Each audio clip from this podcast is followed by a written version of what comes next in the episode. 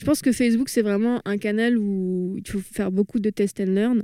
Euh, je pense que de, tous les canaux d'acquisition, euh, en tout cas payants, c'est vraiment euh, le canal qui permet le plus de faire des tests, de voir comment ça fonctionne et d'itérer en fonction de, des, des résultats. The number one deal is Facebook ads. They are underpriced. Senator, we run ads. Bienvenue dans No Pay No Play, le podcast qui résume vite et bien tout ce que vous devez savoir si vous utilisez la publicité Facebook pour développer votre business. Je suis Joseph Dogno de Neomédia, je suis consultant spécialisé en Facebook Ads et je vous retrouve tous les 15 jours pour vous aider à mieux utiliser l'outil publicitaire de Facebook et d'Instagram.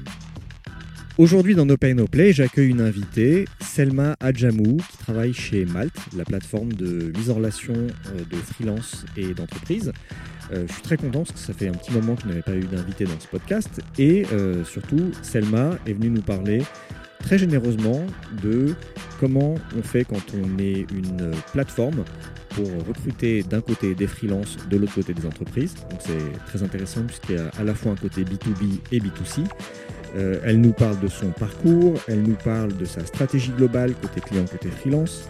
Elle donne plein de détails sur le ciblage, son utilisation des lookalikes notamment, euh, son process créatif et comment elle fait pour ouvrir plusieurs pays, notamment en Allemagne. Récemment, ils ont réussi à recruter 10 000 freelances en quelques mois, euh, uniquement grâce au Facebook Ads.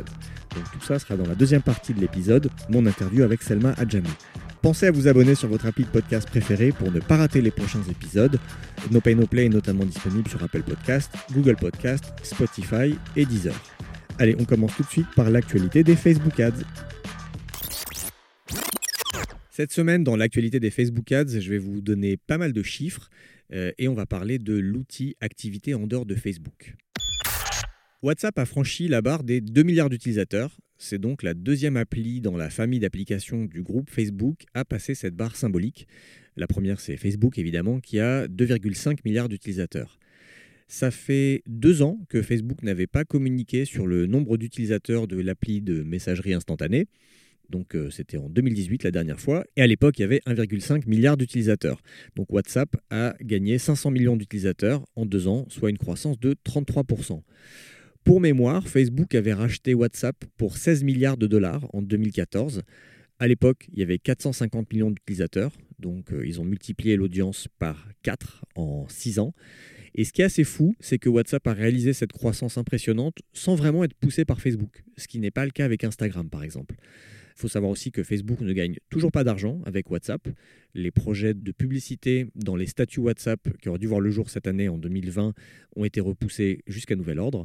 Et euh, euh, dernier petit rappel, les fondateurs de WhatsApp sont partis de l'entreprise parce que notamment ils ne supportaient plus les interférences de Zuckerberg et l'intégration croissante de leur appli avec Facebook. La semaine dernière, le directeur général de Facebook pour la France, Laurent Soli, a annoncé que Facebook avait fini l'année 2019 avec 37 millions d'utilisateurs actifs mensuels, soit 1 million de plus qu'en 2018. Ça confirme que Facebook, le réseau social j'entends, est, est arrivé à maturité dans des marchés comme la France, mais ça dément le fait que Facebook recule. Selon Bloomberg, Instagram a généré un chiffre d'affaires de 20 milliards de dollars en 2019, soit 28% du chiffre d'affaires total de Facebook. Je rappelle que le chiffre d'affaires total de Facebook pour 2019 est de 70 milliards de dollars, donc 20 milliards sur 70. À titre de comparaison, c'est 5 milliards de dollars de plus que le chiffre d'affaires de YouTube sur la même période. Pour la première fois, euh, la holding Alphabet a révélé le chiffre d'affaires de YouTube. D'habitude, c'était fondu dans les chiffres globaux. Et donc là, ils ont annoncé que YouTube avait fait 15 milliards sur 2019. Euh, donc Instagram a une position de plus en plus importante dans le business de Facebook et c'est un énorme relais de croissance pour la maison mère qui continue de croître mais plus lentement qu'avant. Instagram toujours, selon une enquête de Diploméo, Instagram est le réseau social le plus utilisé par les 16-25 ans avec un taux d'utilisation de 81%. Snapchat est deuxième avec un taux d'utilisation de 74%, loin devant Facebook dont le taux d'utilisation chez les millennials n'est que de 61%. Dernière info cette semaine, Facebook a enfin lancé la fonctionnalité activité en dehors de Facebook pour tout le monde. Euh, cette euh, fonctionnalité avait été promise après l'affaire Cambridge Analytica et elle été testée dans quelques pays depuis l'an dernier. Euh, elle permet à chaque utilisateur de voir et de contrôler les informations que des applications et sites web partagent avec Facebook.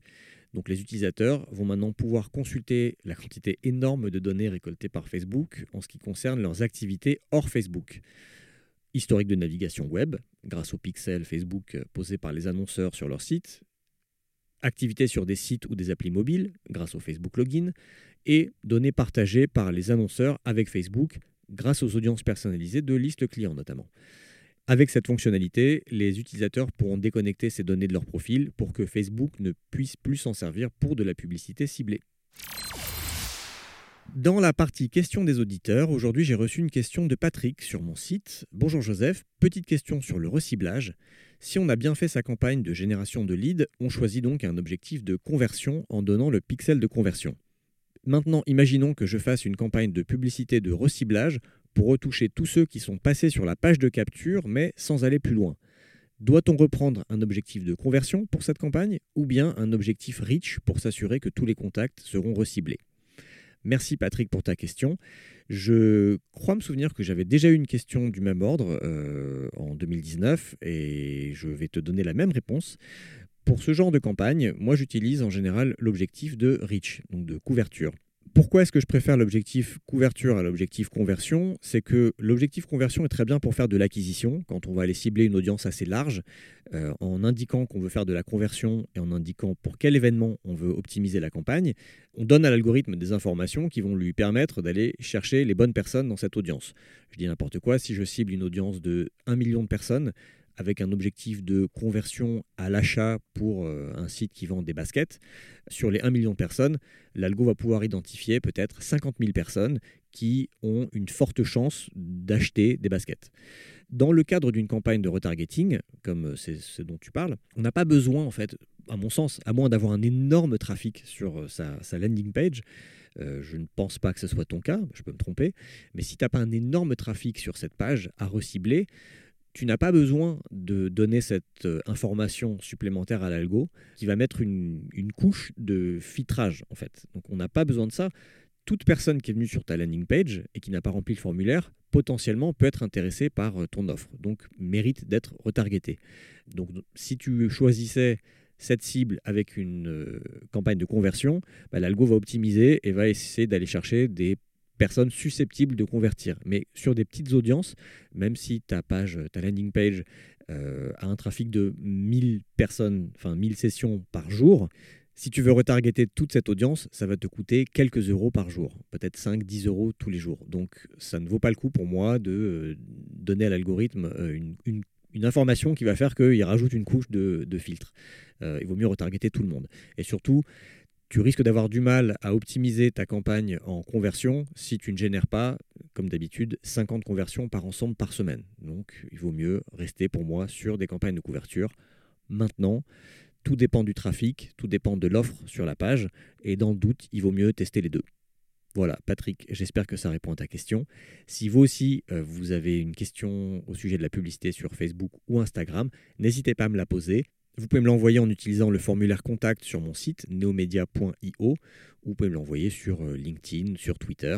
Vous savez où me trouver. Donc je suis très content d'accueillir euh, Selma Adjamou. Selma Adjamou qui est Paid Acquisition Manager chez Malte. Et bah, merci de nous rejoindre dans le podcast. Ben, merci de m'accueillir. Euh, Selma, est-ce que d'abord tu peux rapidement, avant de te présenter toi, nous dire ce que c'est que Malte pour les gens qui ne connaissent pas? Alors Malte, euh, c'est la plateforme leader de mise en relation entre clients et freelance en France. Euh, on est présent en France, en Espagne et en Allemagne. Et actuellement, c'est 170 000 freelances, 90 000 entreprises, donc 80% du CAC 40 en France. C'est aussi un service qui accompagne tous les types d'entreprises, euh, de toutes les tailles. Euh, de la petite euh, PME à la start-up au grand groupe. Et on a des services spécifiques pour, euh, et un accompagnement spécifique pour chaque type d'entreprise. Et enfin, côté freelance, bah, c'est une vraie communauté. On organise beaucoup d'événements tous les mois. On organise des partenariats pour aider les freelances. Et aussi, on est vraiment la voix pour les freelances. On a vraiment un modèle euh, qui permet de, euh, de ne pas brader les freelances. Euh, on n'a pas de système d'enchères, donc c'est vraiment le client qui contacte le freelance pour ses compétences. Ok, je, je ne peux que valider tout ça parce que je, je fais un petit aparté, mais je suis très content de te recevoir parce que je, Malte a une place spéciale dans mon cœur. Parce que bah, d'abord, je- je l'utilise encore, j'ai encore plein de missions par Malte. Mon plus gros client actuel avec qui je bosse depuis un an m'a trouvé sur Malte il y a un an. Et euh, moi, c'est un peu grâce à Malte que je me suis lancé en freelance, parce que je me suis lancé euh, comme ça, j'avais pas trop de plan de carrière.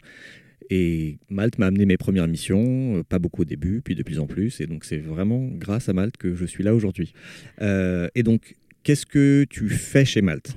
Donc mon rôle, c'est de faire de l'acquisition et de freelance et de clients. Donc faire venir des freelances dans les nouveaux pays où on s'ouvre, donc en Espagne et en Allemagne, et faire de l'acquisition côté client dans les trois pays. Euh, donc euh, faire la stratégie, euh, la mettre en place, faire des nouveaux tests, de nouveaux canaux sur toute la stratégie payante.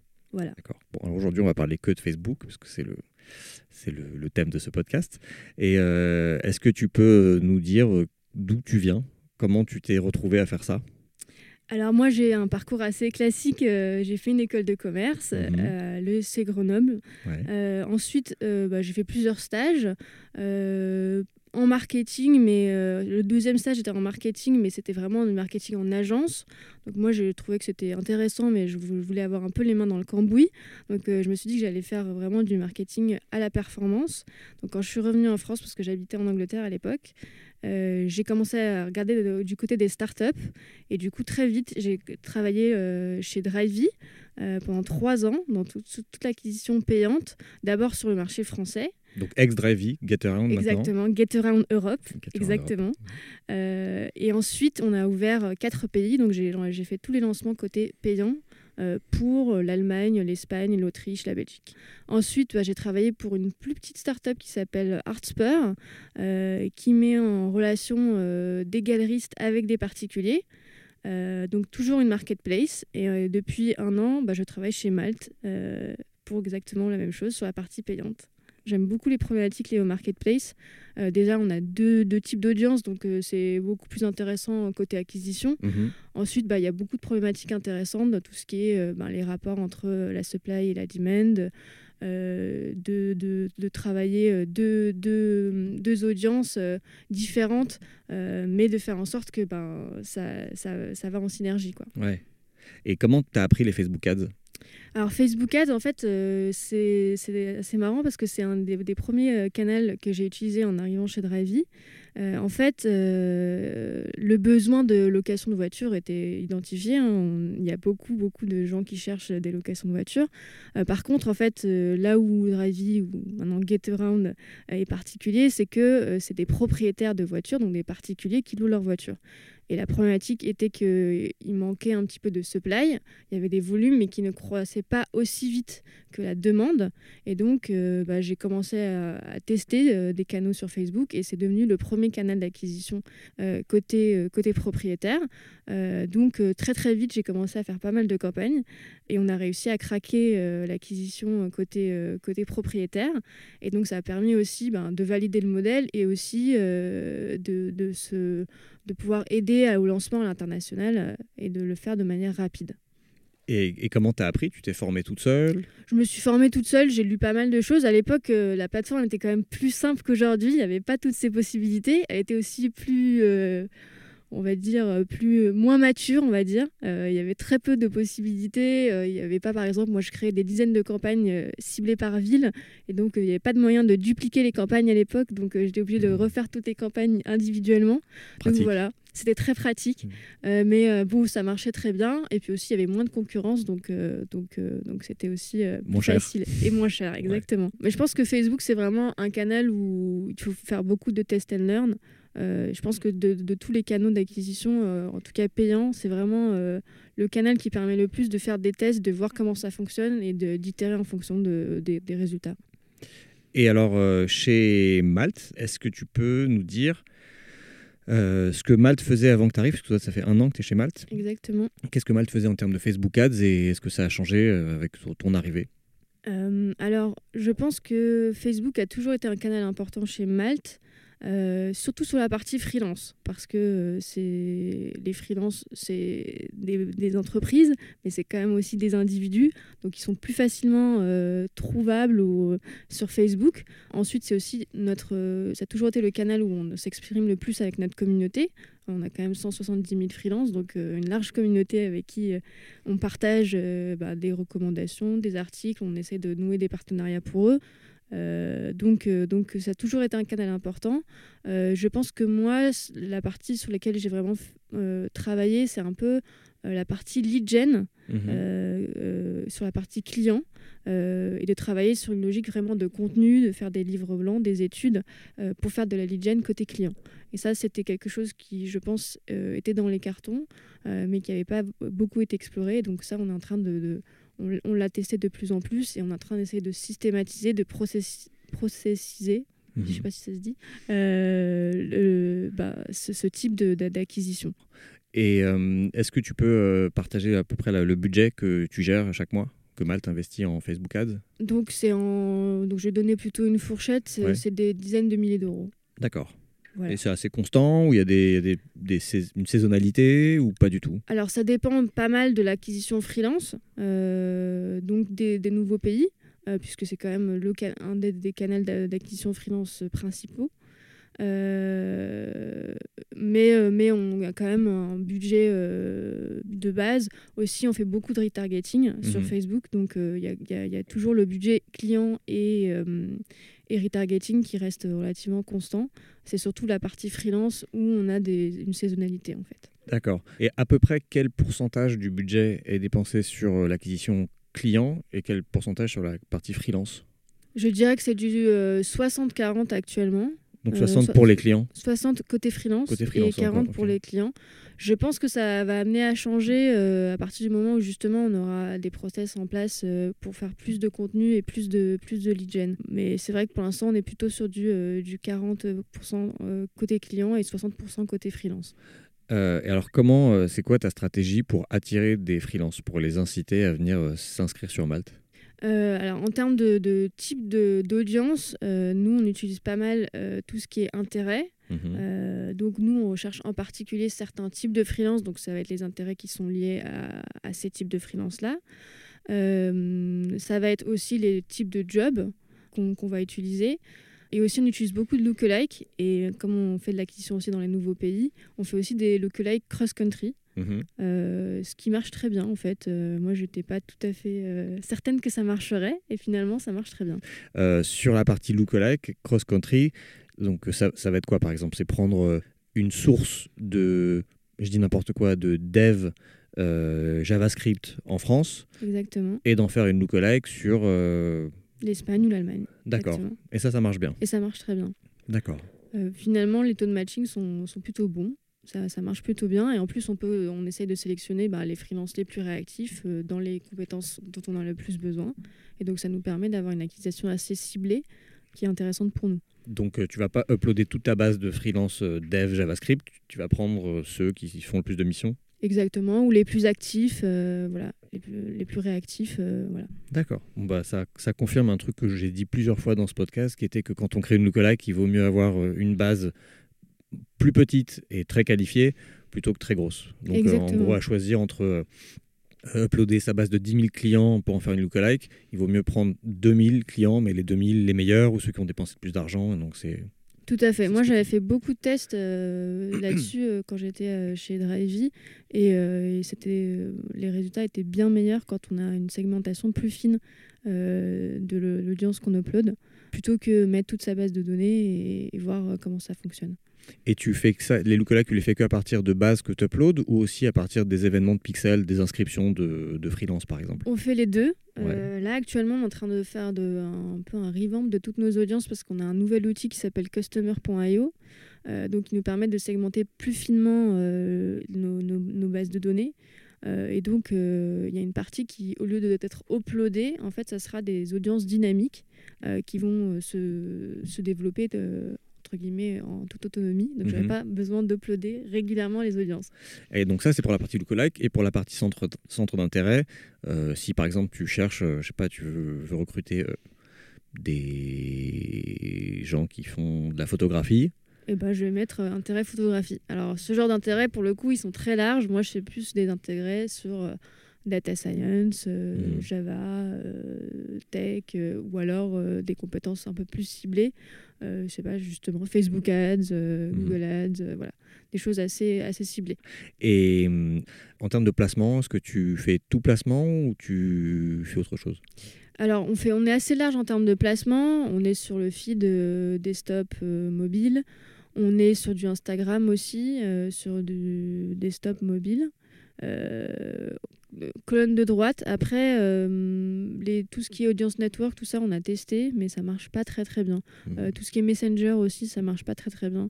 Euh, je pense que sur une cible comme la nôtre, c'est pas forcément ce qui performe le mieux. Après, moi, mon... enfin, je fais toujours, je lance toujours les campagnes avec tous les, tous- tous les placements, Mhm. et puis après, je- j'en coupe en fonction des résultats. D'accord, très clair. Et, et en termes de format publicitaire, est-ce que tu utilises tout? Est-ce que tu en as que tu préfères Il y en a qui marchent mieux que d'autres Alors nous, on a une approche quand même très performance, euh, donc euh, il y a pas mal de, formats qui sont, qui sont très bien pour, pour des campagnes d'awareness, euh, moins pour des, des campagnes à la performance. On utilise plutôt les, les- formats classiques, single image ad, carousel, euh, ce genre de choses.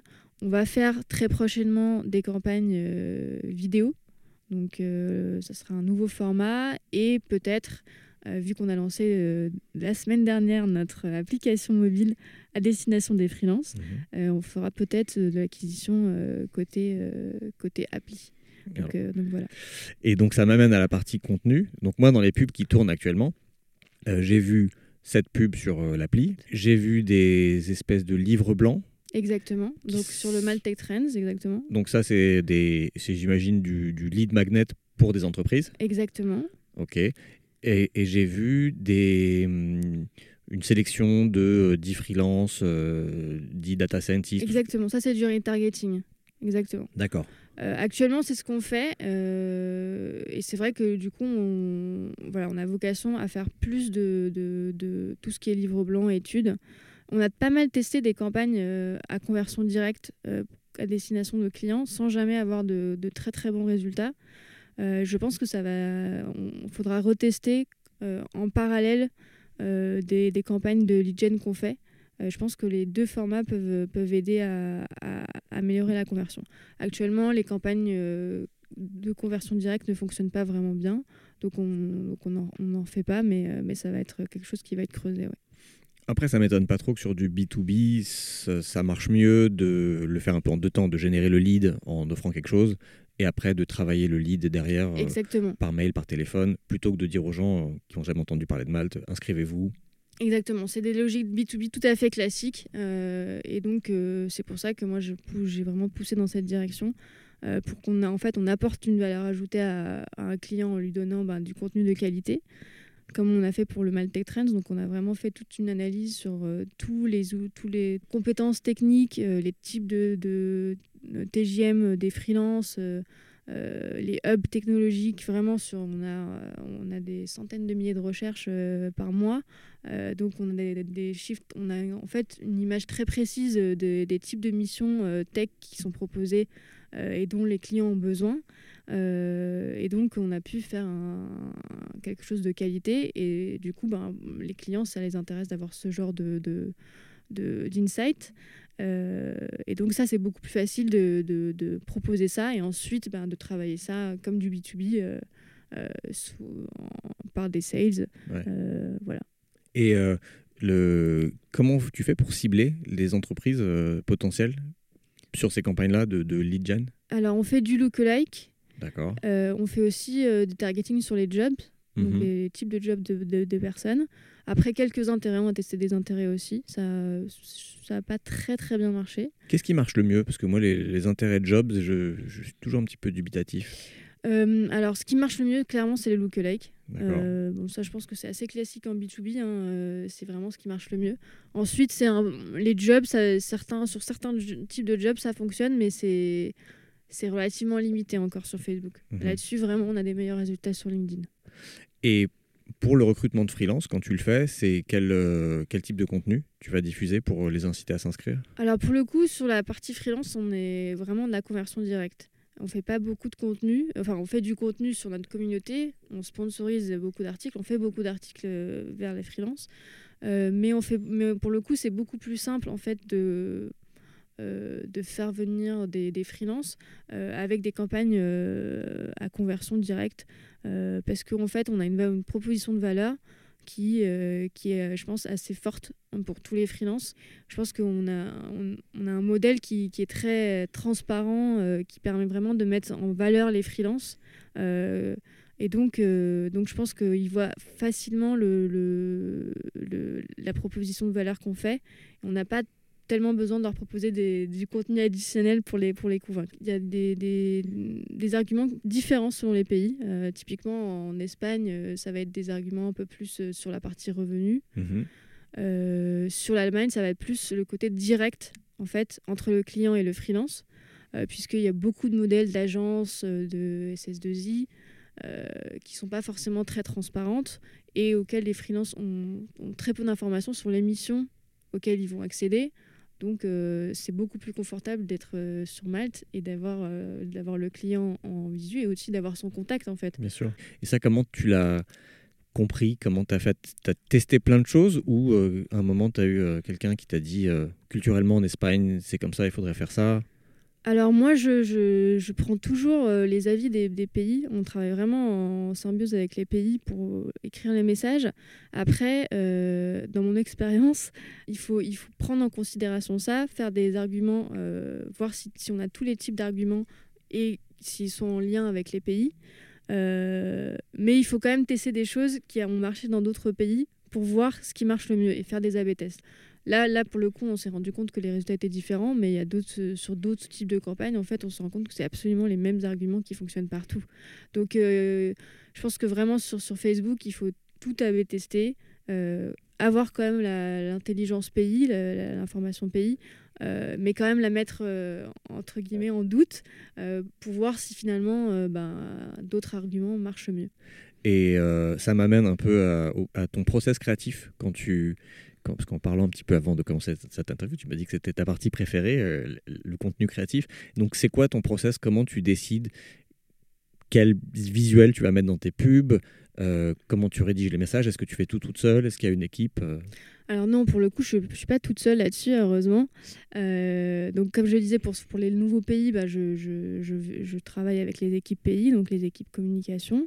Euh, les équipes marketing là-bas. Euh, mais on travaille très avec, de manière très rapprochée avec l'équipe brand marketing. Donc nous, on est en marketing acquisition et l'équipe brand. Donc on travaille, en gros, on fait, on travaille un brief avec euh, très précis avec les audiences qu'on veut targeter. moi, je mets les targeting que je vais, que je vais utiliser, les arguments qu'on va mettre en avant. On travaille les wordings et ensuite on va voir euh, l'équipe design et on leur dit voilà ce qu'on aimerait. Évidemment, ils ont eux une manière de. Bah, ils nous donnent des, recommandations sur tel ou tel euh, visuel. Euh, on va faire des tests et ensuite, en fait, on, shortlist un certain nombre de, de, messages et de visuels et on fait des combinaisons pour faire des A-B tests sur ces, sur ces messages et sur ces visuels. Et du coup, on se rend compte euh, bah, rapidement qu'est-ce qui fonctionne le mieux et on fait des A-B tests euh, en série. Et est-ce que dans ton brief, tu inclus des choses très précises, genre euh, je voudrais une, une, image format, déclinez-moi l'image en format carré, vertical, 4 5 e horizontal Exactement, je leur donne les formats. Mhm. Euh, après, euh, des fois, j'ai des, des, idées de format et on se rend compte euh, que visuellement, c'est pas forcément aussi, aussi génial qu'on l'avait imaginé. Et donc, on retourne sur d'autres formats. Ça peut arriver aussi dans le process créatif de, se rendre compte que ben, il y a trop de textes ou trop d'éléments de, dans une seule créa, donc on va faire plutôt un carrousel. Euh, où euh, au final, ben, on a un argument fort et on peut, euh, il risque d'être dilué si on, met ça dans un carrousel. Euh, donc voilà, y a, ça, ça, dépend vraiment des, des, des, fois. Mais globalement, quand même, on est très prescripteur des formats. Et ensuite, des fois, il y a des ajustements euh, dans le process créatif. Tu as parlé un peu de retargeting. Et est-ce qu'on euh, peut en savoir un petit peu plus C'est quoi ta stratégie de retargeting côté ouais. freelance, côté euh, entreprise? Alors, on fait du retargeting des deux côtés. Sur la partie client, on fait du retargeting en fonction de la maturité du potentiel client dans le funnel de conversion. Donc, euh, s'il a contacté un freelance, euh, si euh, il est déjà client, si il a uniquement fait une search, donc on va retargeter les gens différemment en fonction de, de, bah, de leur maturité dans le funnel.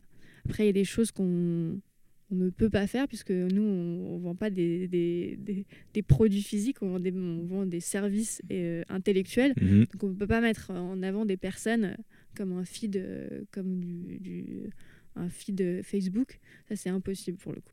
Et côté freelance, comment, comment ça se passe, le retargeting? C'est plutôt du retargeting plus classique. Il s'est inscrit, il s'est pas inscrit. Euh, voilà.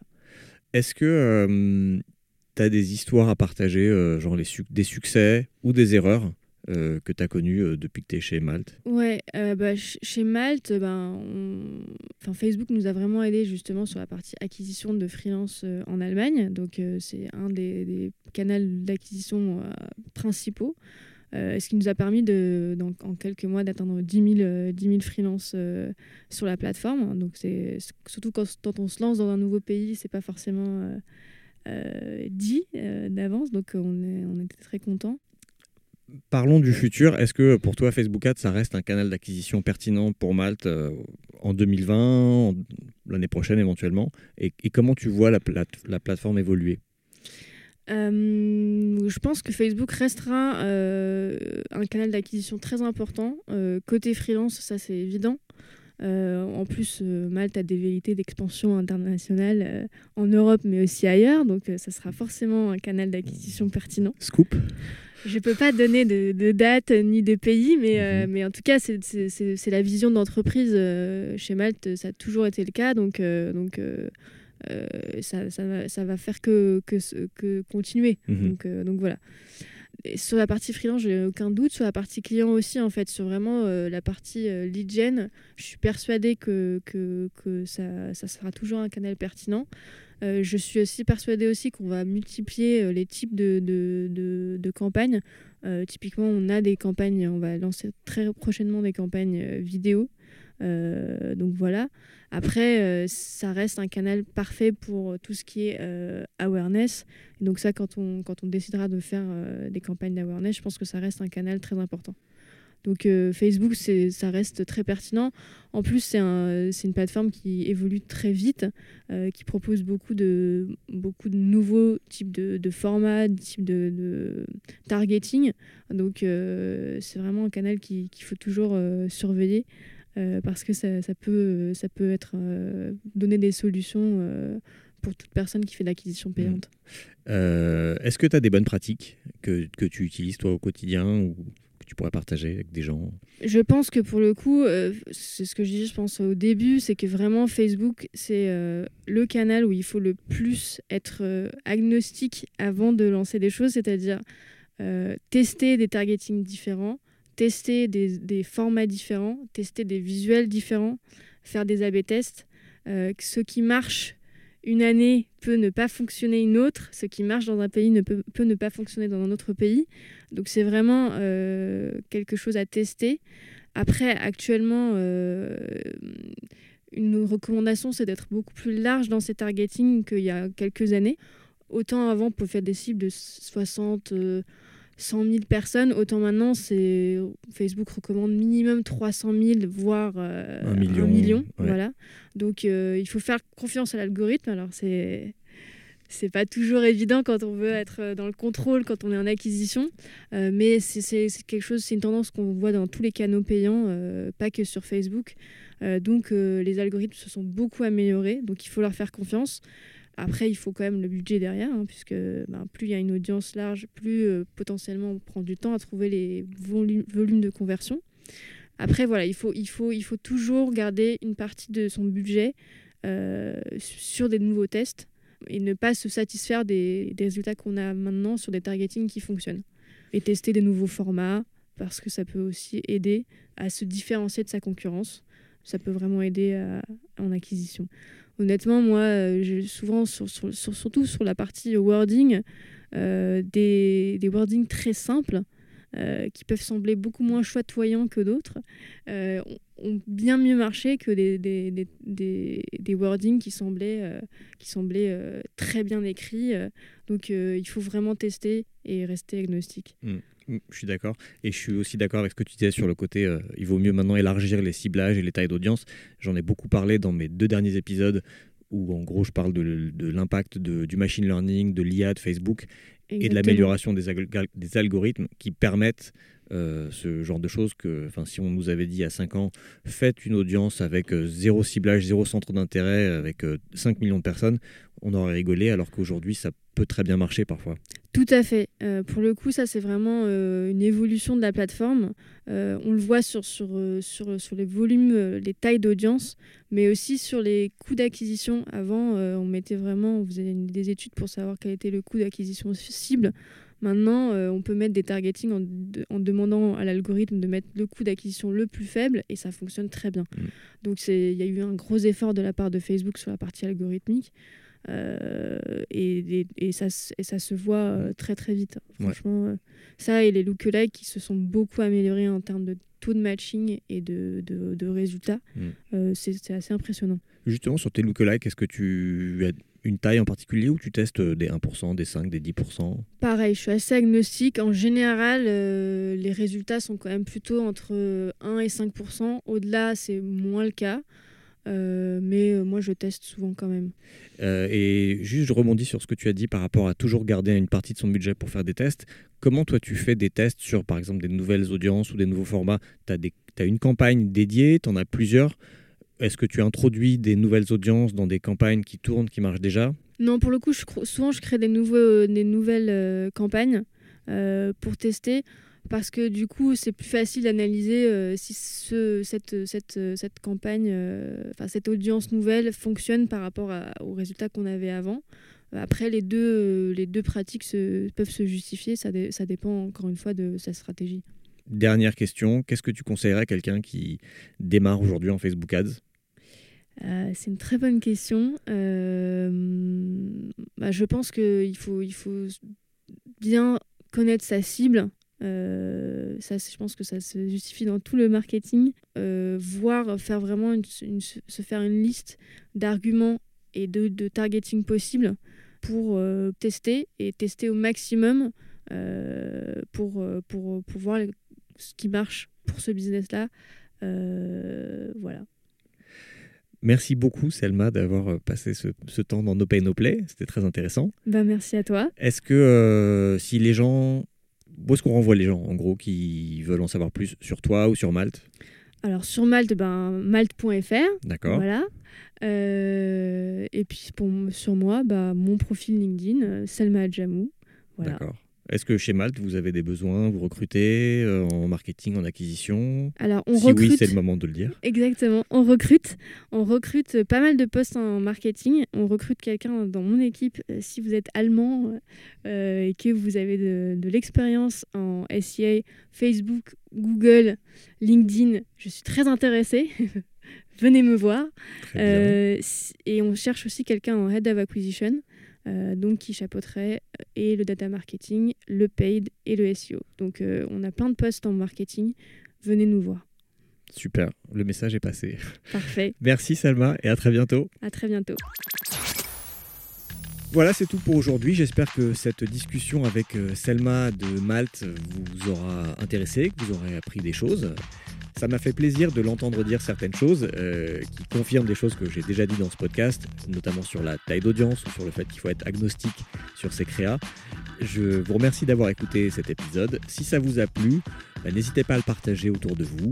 Euh, vous pouvez aussi aller mettre un avis sur euh, iTunes ou sur Apple Podcasts. Ça m'aide à diffuser ce podcast à plus de personnes. Et je vous dis à dans 15 jours dans No Pay No Play. À bientôt. The number one deal is Facebook ads. They are underpriced.